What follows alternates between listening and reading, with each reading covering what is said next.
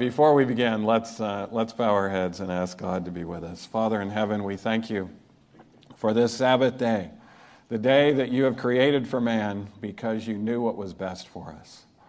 And we pray that we might be able to receive the blessings that you have prepared for us in this entire day. May your angels walk these aisles. May your spirit incline each heart. In Jesus' name, amen. Well, mental illness has a significant stigma. There's a lot of people that don't want to get help for their mental illness, even coming for a depression and anxiety recovery program in a residential setting, because they know that somebody might see them there and label them with that stigma. Uh, it's getting less of a stigma today just because mental illness is so prevalent. For those who pride ourselves that we don't have mental illness, uh, last year, just under half of individuals had either major depression or anxiety. So they're almost, mental illness is now becoming almost the majority of people. And it may come a point in time that if you're mentally healthy, you'll be in a significant minority in this country. But uh, uh, right now, as far as the standard diagnosis, it's still a little bit less than 50%. But often, what's not talked about in hardly any setting is a mental illness that 100% of humanity struggles with. And I will introduce this mental illness and also how to solve it after the introduction uh, by going back to a conference that I attended in 1991. I'm going to start dating myself.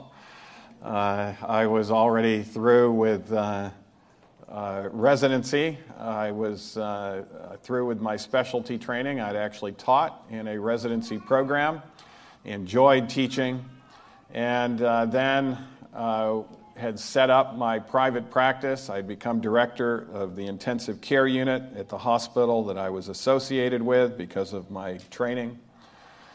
And uh, also was very interested in lifestyle and preventive medicine. The place I chose to practice at that time was the only place I could find that wanted me to do both critical care medicine and lifestyle medicine. All the other places wanted me to do either one or the other.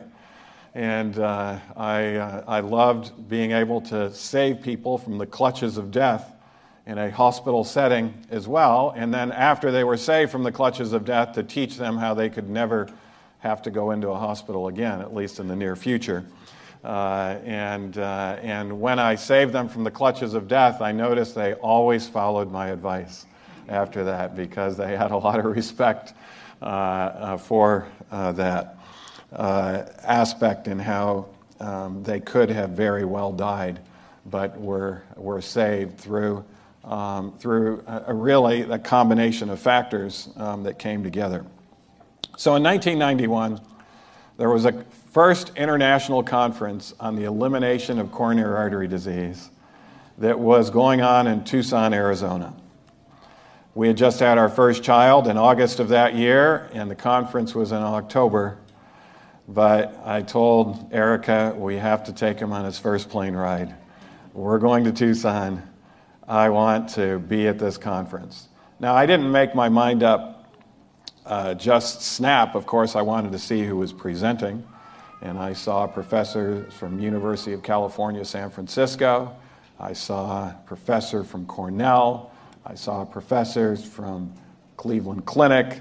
I saw a number of also uh, Louisiana, uh, from all over the country and the world that were well respected, well researched physicians presenting on not just how to prevent coronary artery disease, but how to what? All right, I want to make sure you're listening. The title of the conference, there it is, the one in the front row. Where are you from? All right.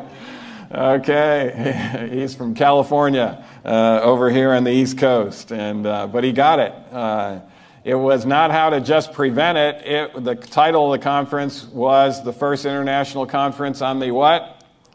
Elimination of coronary artery disease.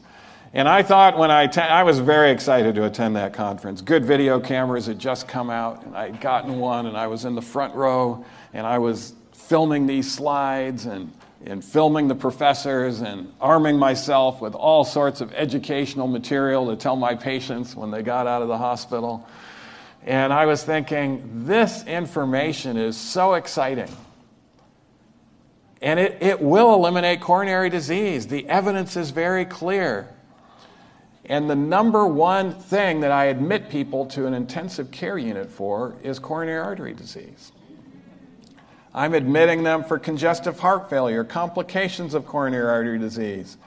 And what will my life be like in 25 years when heart disease is an oddity? When people haven't even heard of congestive heart failure. I was thinking, I'm going to have to teach my residents when I see a patient with CHF in 25 years. This is what I used to do on a regular basis. And it's very rare today because we've eliminated this disease through diet and lifestyle.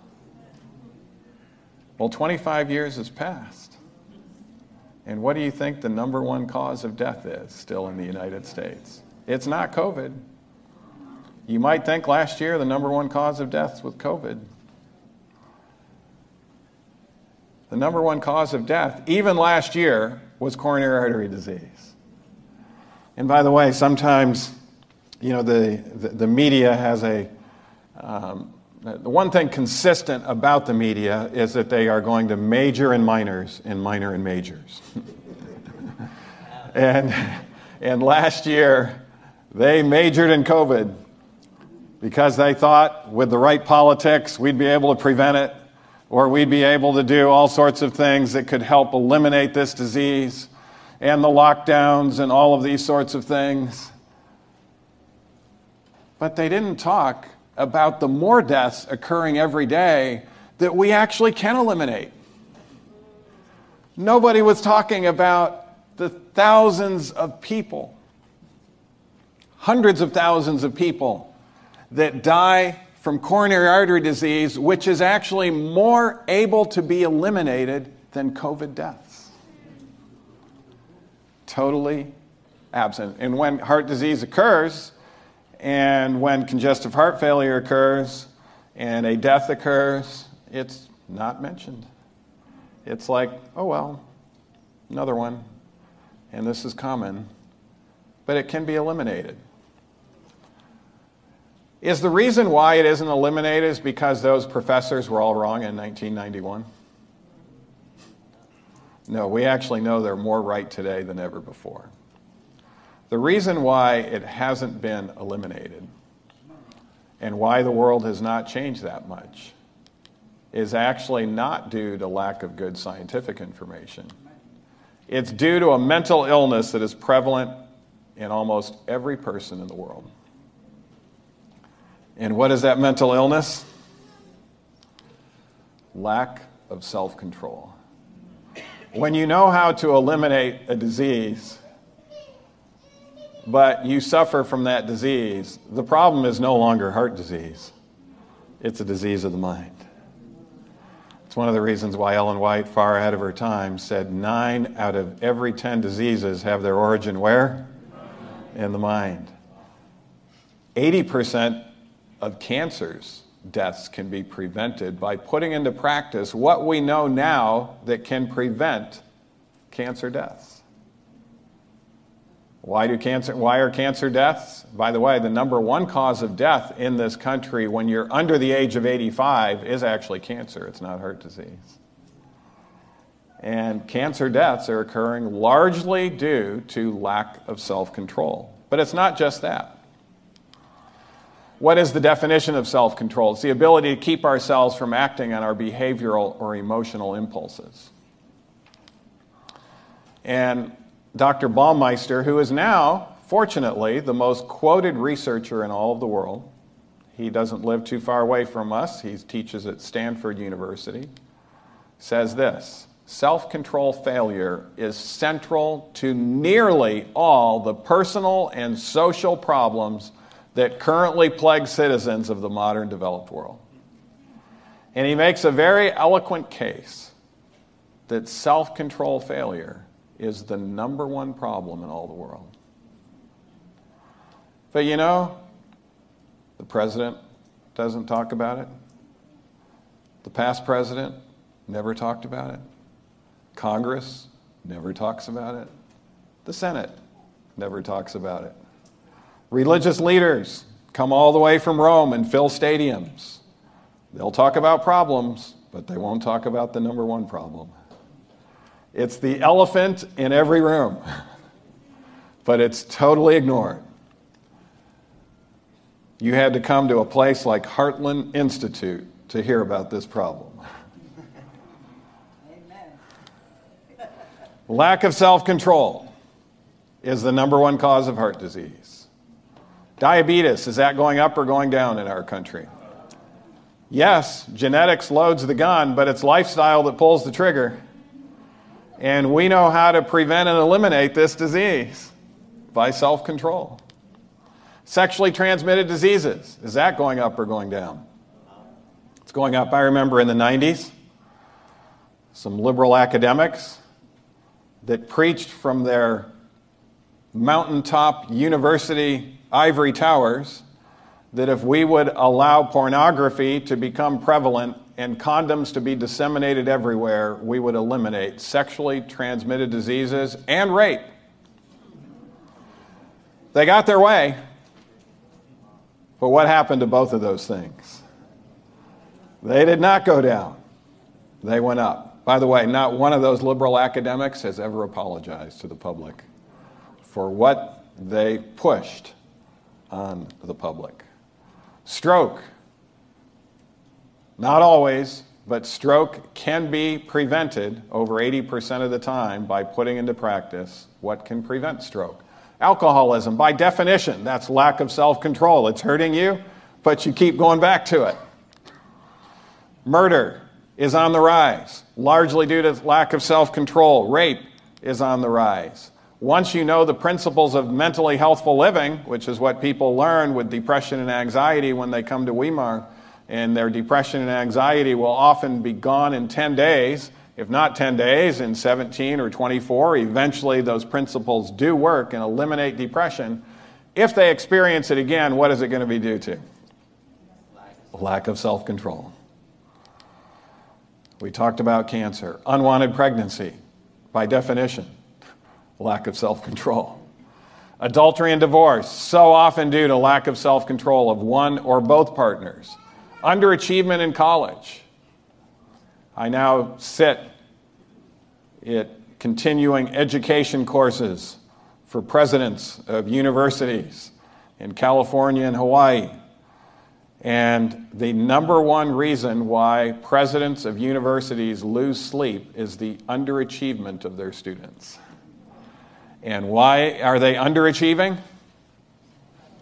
Lack of self control.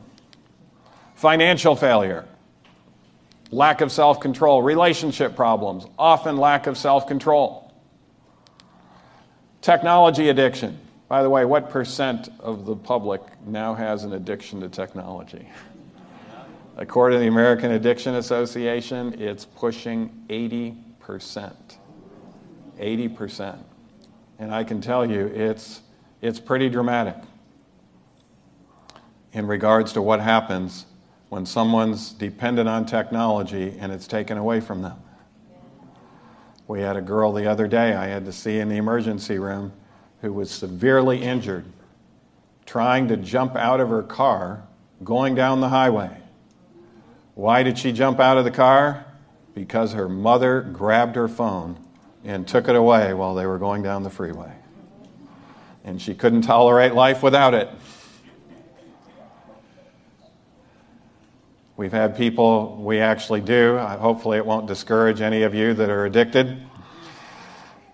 But at the, the first presentation we give in depression and anxiety recovery is about what technology does to the brain. We'll talk a little bit about that. this afternoon when we talk about emotional intelligence. And we're going to be talking about five primary things that are very key for us to improve our emotional intelligence, but one of them is called digital minimalism. And we'll show you how we do that. Uh, but to first be digital minimal, if you're addicted, you first need to go through an e fast, an electronic fast. And a lot of these people, even older adults, we had a 75 year old individual who came. And often they know this is going to happen, and so they'll bring two smartphones. Be sure your sins will find you out. Because we can always see, uh, we, can, we can pinpoint it pretty quick. Because these are the people that are short of sleep these are the people that are late to lectures. They're people we're always having to get. And then we hear audio coming from their room, and we hear this sort of thing. And they don't get the full benefit of the 10 days. They sabotage themselves. But so many times they say, I'd rather not eat for 10 days than you take my phone away for 10 days. It's an addiction, it's a powerful addiction and lack of self control is at the center of it. But it's not a new problem, it's a problem that the Bible spoke about. Paul spoke about his issues in this area. And he said this I don't really understand myself. I want to do what is right, but I what? I don't do it. Instead, what do I do? I do what I hate. I want to do what is good, but I don't. I don't want to do what is wrong, but I do it anyway. There's another power within me that is at war with my mind. This power makes me a slave to sin that is still within me. And then he says one of the saddest texts in all of scripture. Romans 7:24. Oh, what a miserable and wretched person I am. Who will free me from this life that is dominated by sin and death? That term wretched is mentioned in the most famous Christian hymn. What's the most famous Christian hymn? Amazing Grace. Amazing Grace. How sweet the sound that saved a what? A wretch like me. That's talking about someone that doesn't have that self control. But it's only mentioned one other place in Scripture. What other place is it mentioned? It's in the book of Revelation. And actually, our theology student read it to you. What church was that written to? Just a few weeks ago, I came from Laodicea, the actual city in Turkey. Weimar Institute and their theology department put together a seven tour, uh, uh, seven city tour of the seven churches in Revelation. We did them by order. It was a great tour, by the way. I learned a lot. Uh, if you can ever hear Dr. Uh, Dr. Z, uh, who knows seven languages, and uh, he has some great insights in Revelation. We're told if we understand the book of Revelation, what will happen? A deep revival will occur. And a deep revival did occur as a result of that study. By the way, you have to understand those seven churches well to understand even the seven seals and the seven trumpets. He makes a very eloquent case that the seals are those who follow the advice of each of the seven churches and the trumpets are the warnings for those who heard the advice but will not follow it in regards to what's going to happen. And those trumpets go all the way through Revelation 16. And uh, with the seven last plagues that are actually poured out on those who do not follow the message of Laodicea. In Laodicea, I was pretty surprised, never been there before. This was the city of drama. They had two huge theaters, the largest theaters in the world. And they had actors come and they had those theaters busy all of the time. And they also had the biggest sports stadium. They had the biggest, huge team sporting events of the known world. Hollywood and sports sounds a lot like the United States of America on what is forefront in a lot of people's minds and what they do. And of course, these are the things you do when you're rich and you're increased with goods. You need to have something to occupy your mind because you have more money than you really know what to do with, or and so you spend it on things such as this and to entertain yourself. And so a lot of people think they're in pretty good shape. But these words are from Christ himself. That's why they're in red letters. And he says, You think you're rich, have become wealthy, and have need of nothing, and do not know that you are what? The first word is wretched. There's miserable. Again, a reference to Romans 7:24. Poor, blind, and what else do you not have? What is it that you don't have when you're naked? The robe of what? The robe of righteousness. So this has eternal consequences. This is what Christ is saying. If you stay in this condition, there are eternal consequences waiting you. And so this is why he gives this warning. By the way, this is a, a lot of the churches had commendations and recommendations. A couple of the churches only had commendations, no recommendations. But Laodicea was a church that had no commendations. They thought they were in pretty good shape. You know, you walk into the church that was Laodicea there, it was a beautiful church. it was, they, they've uh, uncovered it and preserved it. It was the, the, certainly the most spectacular church that we saw among those seven churches. And right there, someone nailed to the wall of the church as you go in the entire message to the Laodicean church by Christ Himself as you're walking in there. And they recommended you read that before you go in. So, we need to get to the secret to avoid this wretchedness. Because it will not only help us eternally, it'll help us now. Why do we know it's going to help us now? Well, because the secular psychologists have been studying it. And the secular psychologists tell us the solution to this is a word that they're resurrecting. What's the solution? Temperance. Now, Weimar, of course, loves temperance because we have trademarked the health acronym called New Start. The N stands for nutrition. The E, exercise. The W, water. The S, sunlight. The first T, temperance.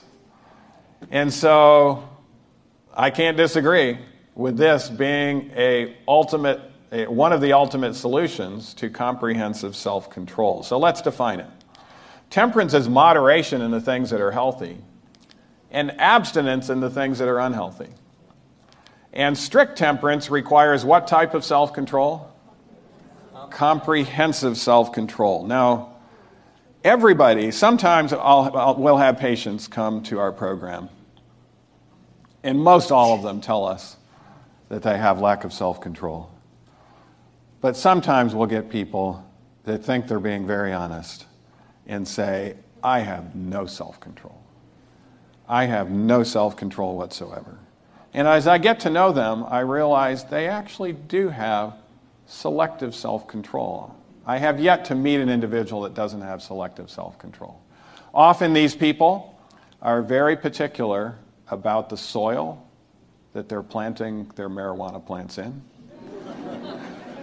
they water their marijuana plants on time. They harvest them at the right time. They put all of that mixture together at the right time.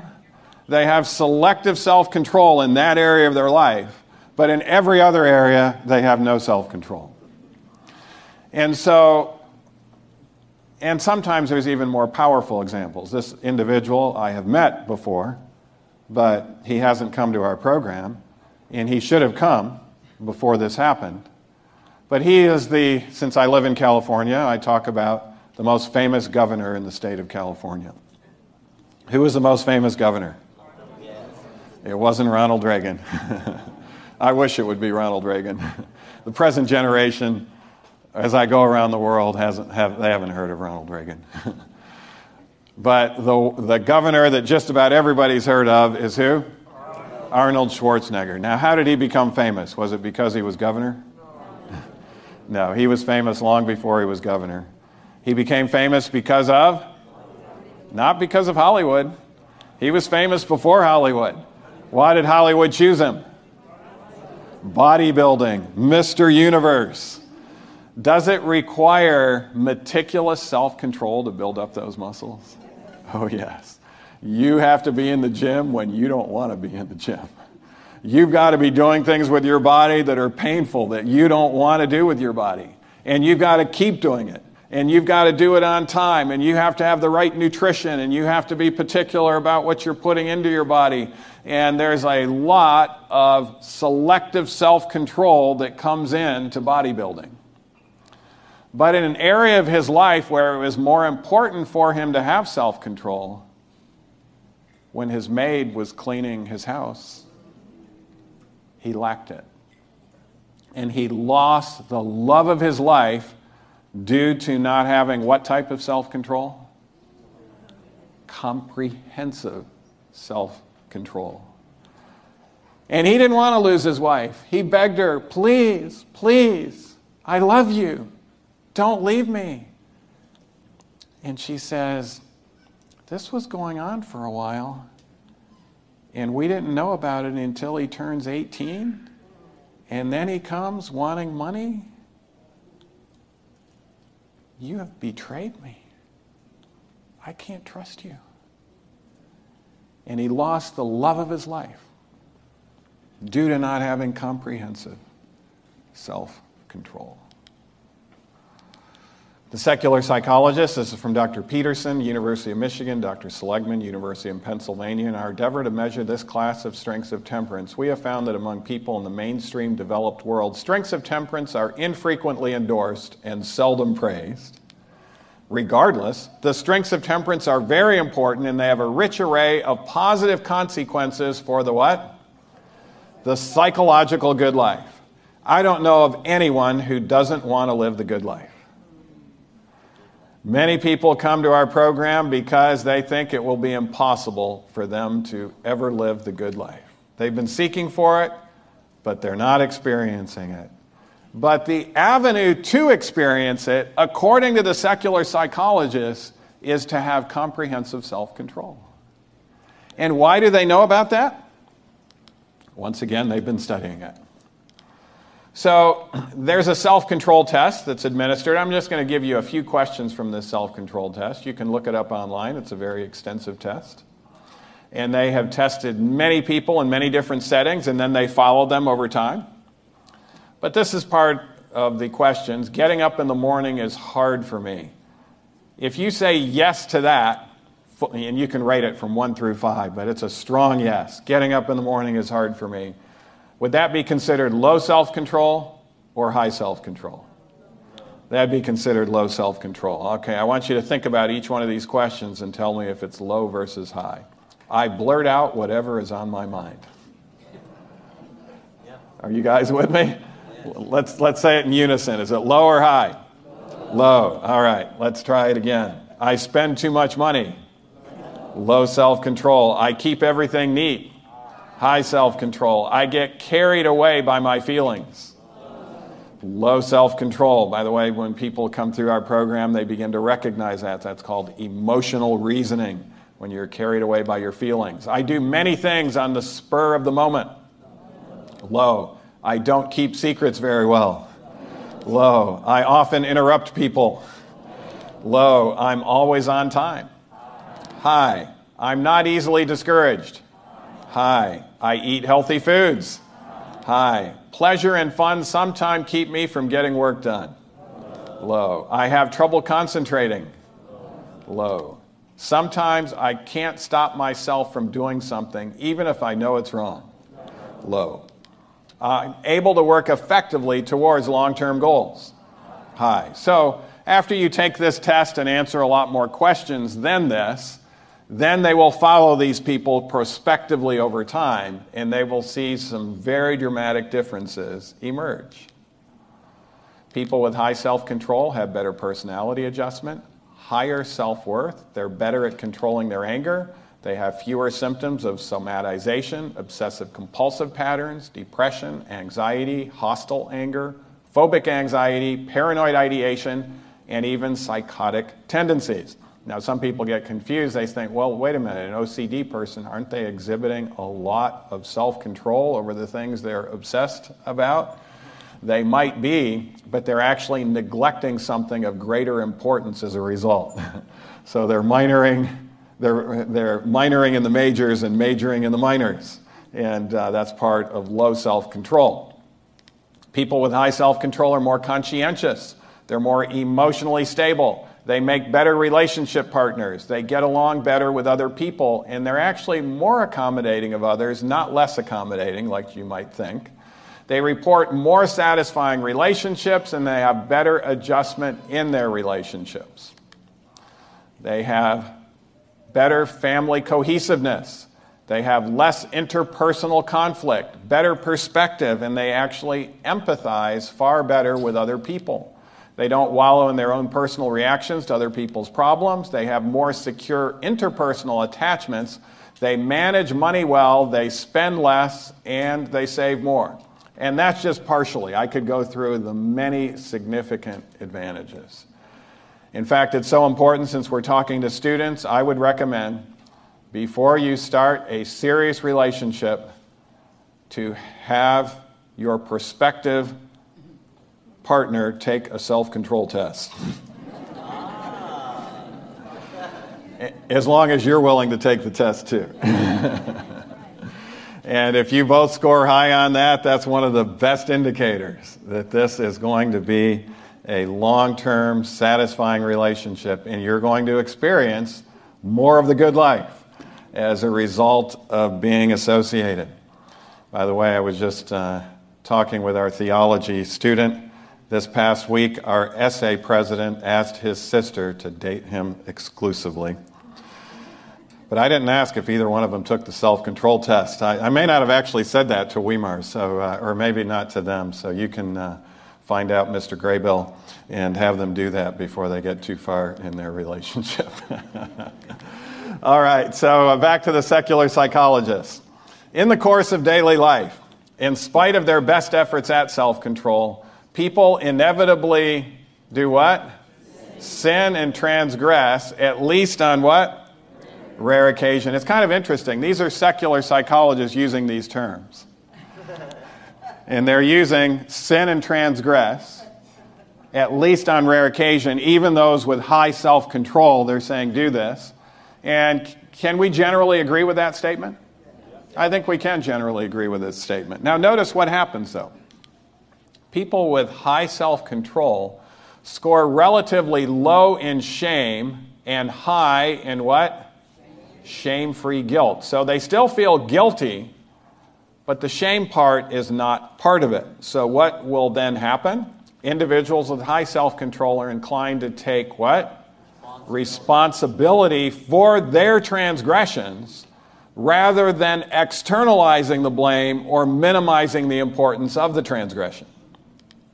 They go on to say this In short, having done wrong, high self control people are inclined to focus on the effects of their behavior, and in so doing, are inclined to do what? Make amends. In contrast, low self control individuals are more apt to experience painful feelings of shame, an emotion that often provokes the two D's. What are the two D's? Defensiveness and denial where the ones with high self control, when they mess up, will go into the two R's. What are those? Repair and redemption. And so this tells us that if you have high self control and you mess up, over time you're going to become a better person. And you are going to continue to improve throughout life. What do we call that process?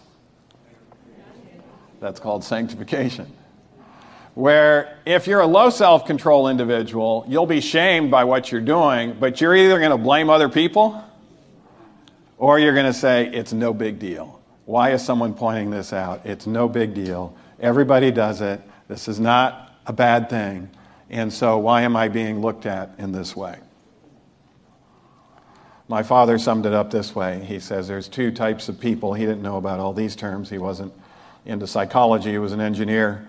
But he said, You'll notice there's two types of people, Neil those with one year's experience 20 times over, and those with 20 years of experience.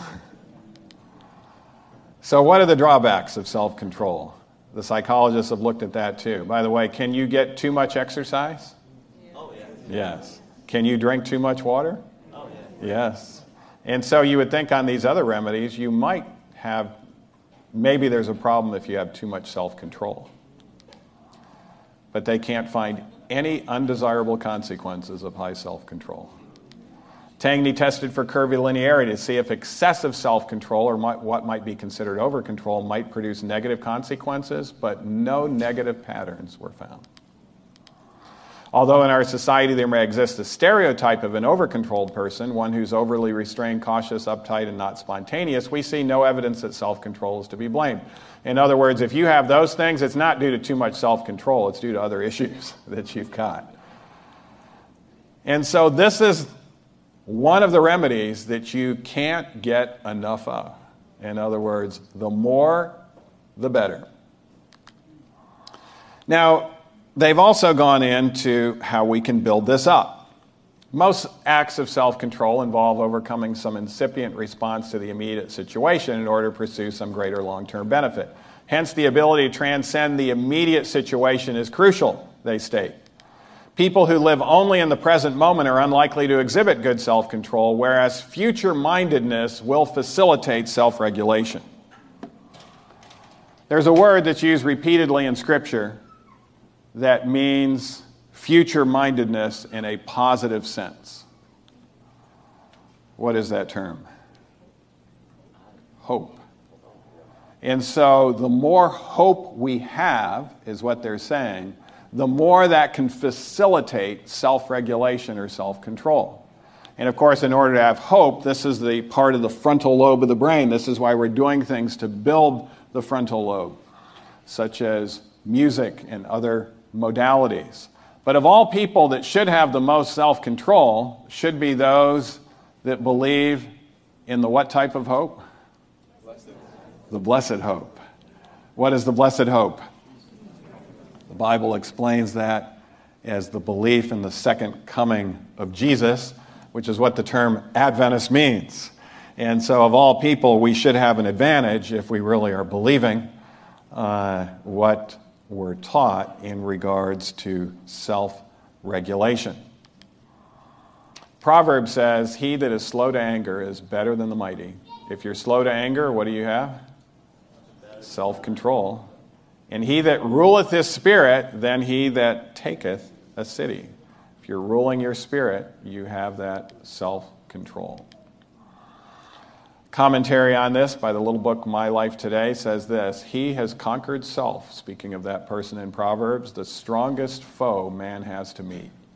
The highest evidence of nobility in a Christian is what? Self control. He who can stand unmoved amid a what? not just some abuse, but a what?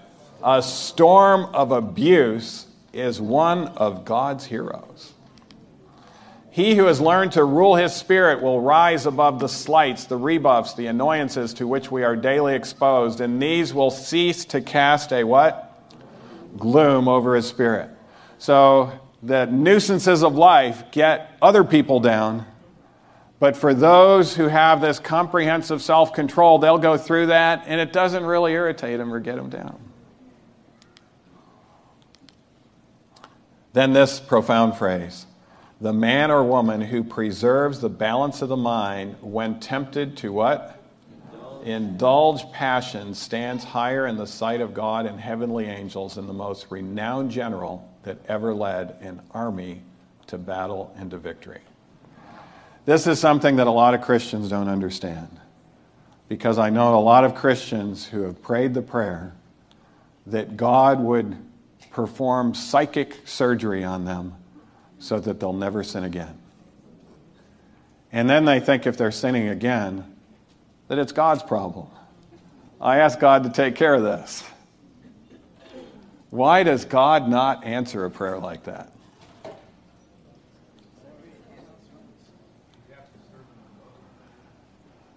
It does have to do with, the, with God's character. God is what? God is love, and love is a voluntary act.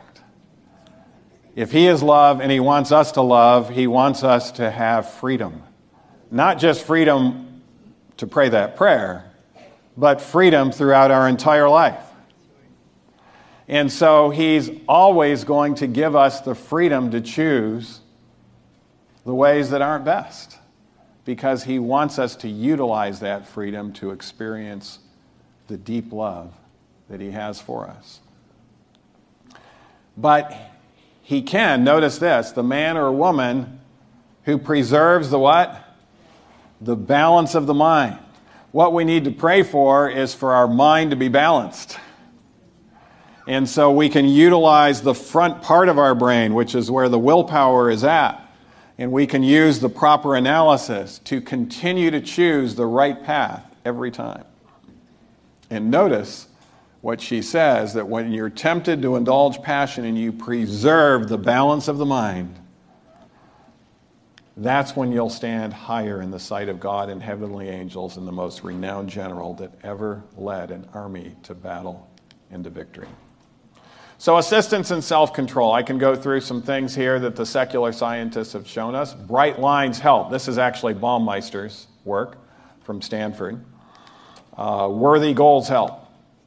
Enhancing the frontal lobe. What, uh, by the way, what is a bright line? Bright line is where you draw a line and you say zero abstinence, no exceptions anytime. And he also did a nice study at Stanford showing that if you believe the law is sacred, a commandment from God, it becomes an especially bright line. This is why in our program, although we have many agnostics and atheists come to our program, we actually teach them before the end because the principles behind the Ten Commandments help with the ten cognitive distortions, the irrational thoughts. And so we teach them those principles and of course, those are bright lines. Baumeister has actually researched that out. It will actually help us with self control in the future. And by the way, you might think it's controversial. It actually isn't. I don't know if you realize, but over 80% of Americans, even the vast majority of agnostics and atheists, believe that the seventh commandment should be kept. Now, you know, if you listen to the news media, you'd think only a stark minority believe it should be kept. No, that, that research was done just two years ago. And uh, a vast majority believe a lot of those commandments should be kept. There's only one that they don't believe should be kept. Only 22% of Americans say this commandment should be kept. Which one is the one that, that the majority have an issue with? the one that God said to remember. it's the one they have the issue with. Uh, but um, developing worthy goals is also important in self control. And of course, we have people come to our program that say they have no goals, which is actually not natural. Everyone, it's naturally a part of humanity to have goals. So, my next question is what did your goals used to be before you didn't think you could obtain them? And then they'll start talking. about what their goals used to be, but they've given up on goals because they don't think they can achieve anything because of their lack of self control. Uh, enhancing the, the frontal lobe also helps. Slowing down a limbic system in overdrive um, helps by changing some of our entertainment aspects, um, entertainment, um, TV, music, those sorts of things. All of those are helpful. But now I'm going to tell you how to develop the fail safe solution to comprehensive self control. And once again, it comes from this book, this commentary on Romans. But before we go into that book, I also want to tell you how I've also presented it a long time ago before I ever came to Weimar in regards to those who were dying due to lack of self control. In the hospital, I would, always, I would often come across those with hepatic encephalopathy. The nurses did not like my orders. Put down an NG tube, give them lactulose to get rid of the toxins that their liver has built up. And they often have to fight the patient because the patient is out of their gourd to get this done. And they'll say, Why are you having me do this? This person is just going to leave the hospital after we get them better and go out and drink again. And they'll say some of the most despicable things about them because they think that this person just willingly is going out there and doing themselves in. It's not really willingly. They don't want to die. And when they come to, they're actually wanting to get over their habit. And whether it's him or whether it's you, this parable that Christ told is for all of us. In Matthew 13, he said, The kingdom of heaven is like unto a merchant man seeking what? Goodly pearls. And of course, merchant men are not the only ones seeking goodly pearls. And of course, the pearl that everyone is seeking for, I just mentioned, it's the good life. So essentially, this merchant man was seeking the good life. The parable goes on. Who, when he had found one pearl of great price, went and sold how much? All that he had and bought it. I'm sure the individuals around him were thinking that he had lost it. You're selling your car. You're selling your land. You're selling your house. You're selling all that you have. What is going on? And even Christians has become confused about this parable. In the book Christ Object Lessons, where she explains this more deeply, she says in the parable, the pearl is not represented as a, as a what? It's not a gift. The merchantman bought it at the price of all that he had. Many question the meaning of this since Christ is represented in the scriptures as a what? Gift. He is a gift, but only to those who give themselves soul, body, and spirit to him without what? Without reserve. She goes on. We are to give ourselves to Christ to live a life of willing obedience to the commandments that we agree with, to the requirements that we want to do. Let's read it again. We are to give ourselves to Christ to live a life of willing obedience to what? All his requirements all that we are, all the talents and capabilities we possess are the Lord's to be consecrated to what? His service. When we thus give ourselves wholly to Him, Christ, with how many of the treasures of heaven? All the treasures of heaven, gives Himself to us. We obtain the pearl of great price. Everyone in this world is seeking for the good life. But in this short parable, Christ tells us how we can all get there. The key to self control is actually self sacrifice. And it's actually self sacrificing love.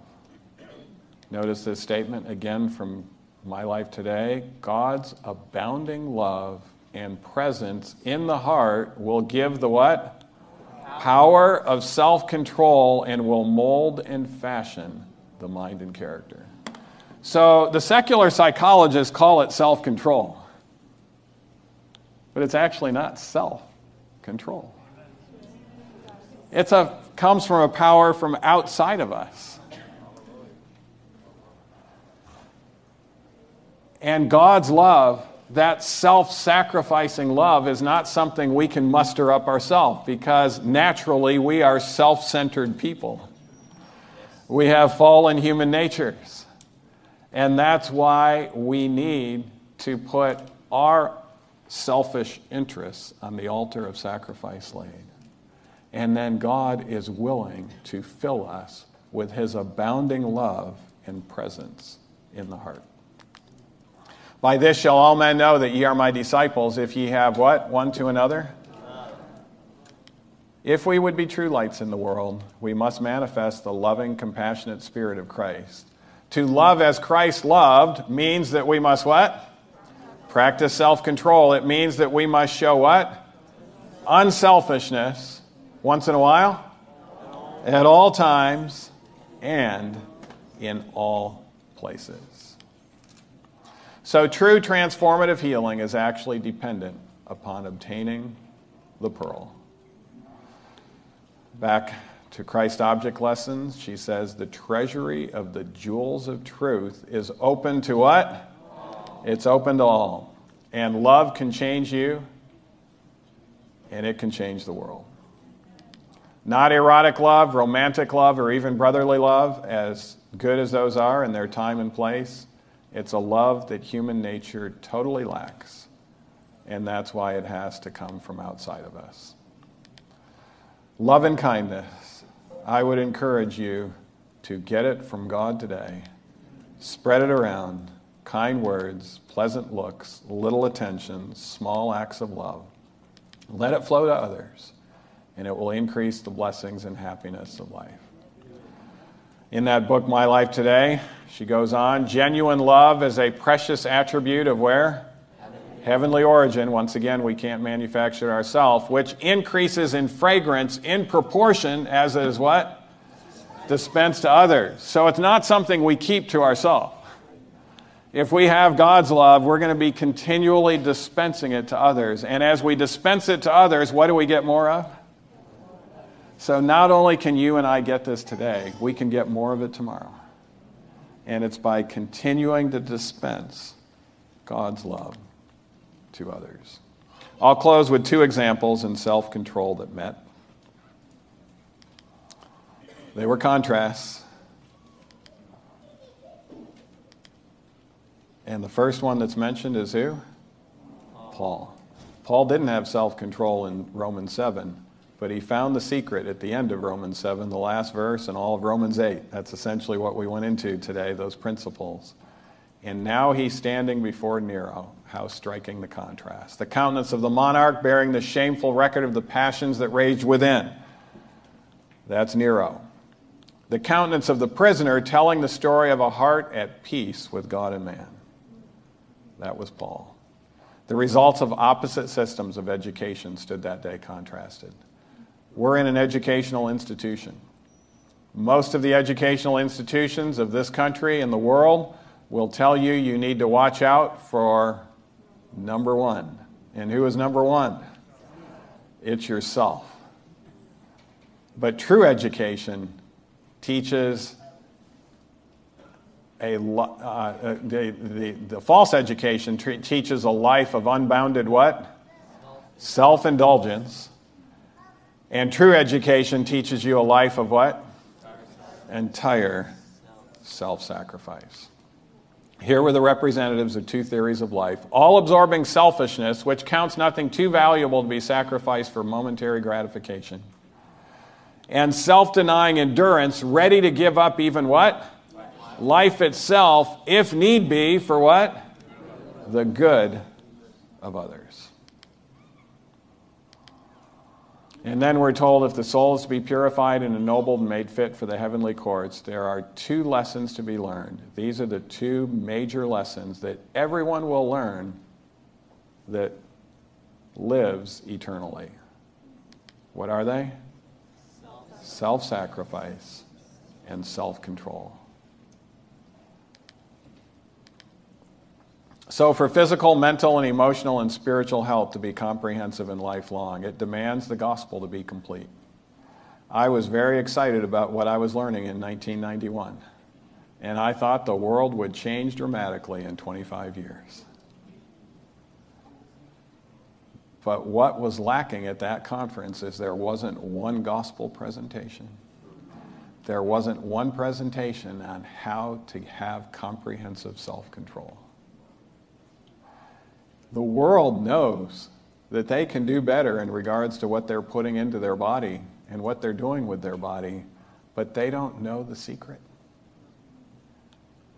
And that's why it's the sanitarium work, the medical missionary work, that will really change the world. Because that will come with the ultimate solution to comprehensive self control. So, as I mentioned, many criticize what they think is the lowest part of human nature when they don't exercise self control, even when it would obviously help them. But I saw these individuals as far differently because sometimes I would spend just 15 minutes with them going over the parable and how self control comes from outside of them, and are they willing to put their all on the altar of sacrifice later? And with that 15 minute gospel presentation, many of my patients left the hospital never to drink again.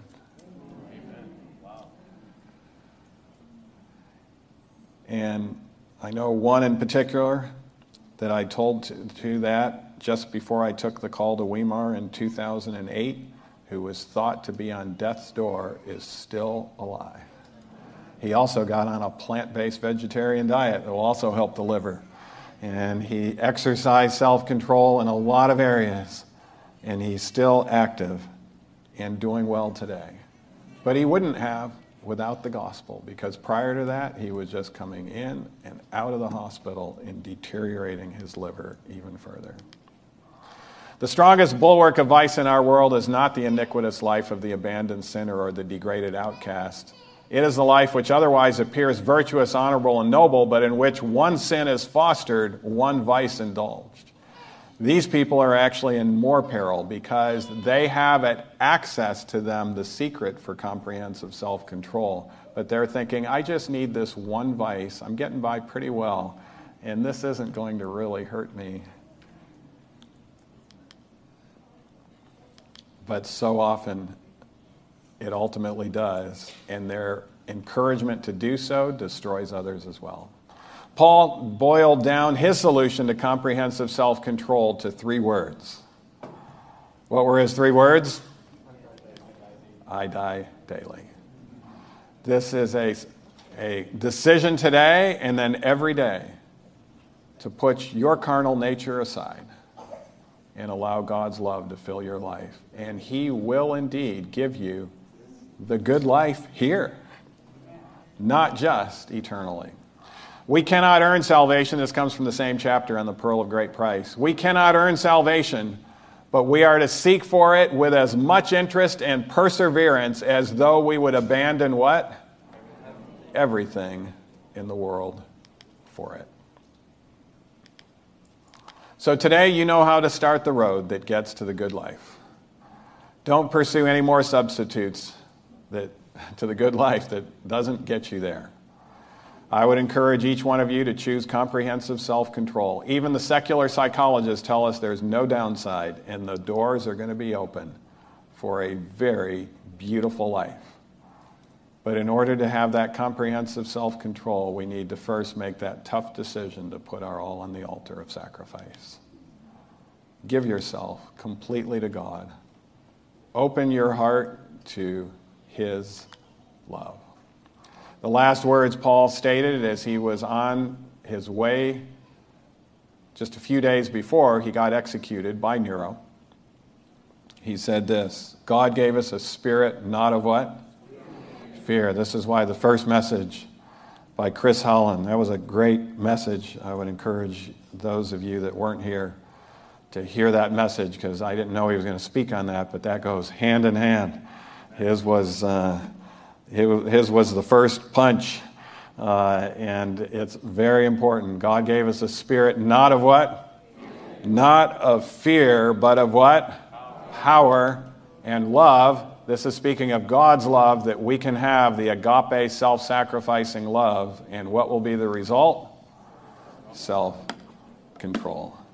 Let's bow our heads. Father in heaven, I know that there are many in this audience that have been struggling with self control issues. It's part of humanity. It's part of our fallen human nature. It was part of what Paul struggled with in the greats of the world. But perhaps they have learned today the great, the great importance to comprehensive self control, and even more importantly, the solution on how to get there. And so while every head is bowed and every eye is closed. For those who want to tell God, today I am choosing self control, and I know what that means. I will put my all on the altar of sacrifice and obtain that pearl of great price. If you are making that decision today, just notify God by raising your hand to God. Lord, I thank you for these decisions that are made. May each of us realize that when if self-control becomes a problem with us again, it's due to selfishness in the heart. And we haven't put our all on the altar. But Lord, I pray that you would fill each individual that has made this decision with your spirit, that you would grant them that balanced mind, that when tempted to indulge passion, they will stand higher in your sight than the most renowned general that ever led an army to battle and to victory. We thank you for your willingness to give us this pearl. And I want to thank you for also putting your all on the altar of sacrifice for us. You recognized in us that if we would trust in you, we were goodly pearls and you recognize how amazing humanity can be if we just submit to your will and way. We thank you that you put your all on the altar of sacrifice. And we thank you for what you're going to do in each life that has now chosen the path to the psychological good life. In Jesus' name we pray. Amen. This media was brought to you by Audioverse a website dedicated to spreading God's Word through free sermon audio and much more. If you would like to know more about Audioverse, or if you would like to listen to more sermons, please visit www.audioverse.org.